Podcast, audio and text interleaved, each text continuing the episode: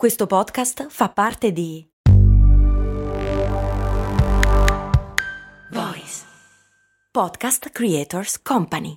Aspetta, devo fare la spesa, fermati qui all'MD. Ma è un discount. Eh, e quindi? E costa poco. Eh, e quindi? Vuol dire che vende cose che arrivano da chi? Ci sono prodotti italiani. Ah, e vabbè, ma vende tutti i prodotti fatti da chi? Da produttori seri che conosci anche tu. Ah, e allora perché è così conveniente? Buona domanda, ma puoi fare di meglio. E allora perché non ci sono mai andato? Ecco, bravo.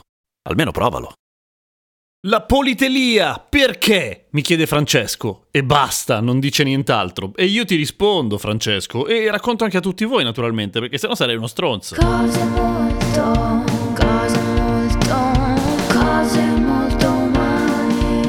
La politelia è l'arte di avere più capezzoli di due, più di due capezzoli. Avere tanti capezzoli, poli cap- capezzoli e politelia. Curiosamente però la filatelia non vuol dire amare tanto i capezzoli, ma vuol dire che ti piacciono i francobolli, quindi nessun legame fra i capezzoli e i francobolli, a meno che tu non abbia molta fantasia. Come mai accade questa cosa? È comune? Sì, è piuttosto comune ed è più comune tra i maschi che tra le femmine. Come mai? Boh. Tanto alla fine il problema, o meglio la questione, perché non è un problema, è che tutti iniziamo a svilupparci da un corpo femminile, se così si può dire, nel senso che la base è più o meno quella. Ci sono le pochissime caratteristiche di un corpo umano, perché si parla di ancora un embrione, ma quando arrivano gli ormoni, pam, ci si differenzia tutti quanti e allora ci piacciono le bambole oppure le macchinine. Scherzo, ovviamente. Fottuti retaggi sociali. No, però succede che ti viene un pisello, per esempio, oppure una vagina. I capezzoli però vengono progettati prima, da subito, vengono messi su tutti quanti così nessuno litiga e vaffanculo. Poi alle femmine si svilupperà una ghiandola mammaria vera e propria che poi crescerà ovviamente nell'età dello sviluppo. Agli uomini rimane lì sopita, giusto per avere una decorazione, per poter, eh, non so, metterci dei piercing ad esempio. Il fatto è che questo tessuto che poi diventa capezzolo viene distribuito bene o male su tutti tutta la linea del latte che si chiama anche cresta mammaria. E non capisco perché porca vacca non si chiami anche lei via latte. Avrebbe avuto senso che è una linea anzi due linee oppure una linea a forma di V che fa un po' come è fatta l'India no? Quando fai so parte da sotto le ascelle incrocia i capezzoli e arriva fino all'inguine in genere i capezzoli plus quelli extra quelli dei fighi crescono o meglio eh, ri- rimangono su, su questa linea qua di solito. Ma non è detto. E dicevo, vengono sparpagliati questi tessuti che poi a un certo punto diventeranno capezzoli così un po' con generosità, no? Un po' a frisbee. Di solito si riducono durante lo sviluppo, ma a volte restano lì. Il più delle volte se resta, resta un piccolo capezzolo, a volte senza nemmeno areola, cioè che sembra un neo. Anzi, molte volte le persone lo confondono con un neo. Per esempio, io pensavo che fosse un neo il mio.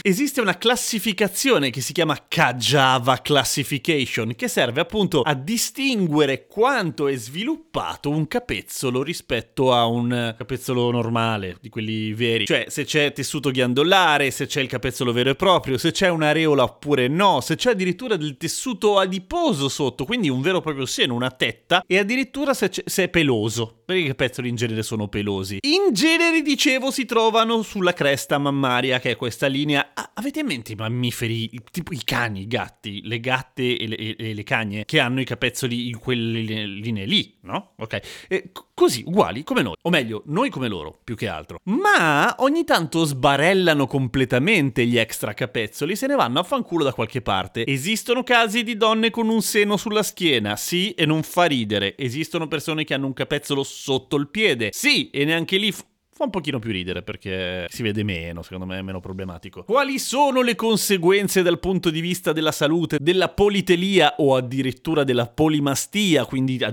una tetta in più? Nel caso della politelia praticamente nessuno, se non estetico, ovviamente si possono togliere senza grandi problemi, è un'operazione relativamente semplice. Ci sono donne che avendo sviluppato ad esempio un tumore al seno e che hanno la politelia vengono di solito ven- si tolgono i capezzoli extra per evitare casini. Metti che. Però, in linea di massima, il problema è estetico o se vuoi culturale, del tipo.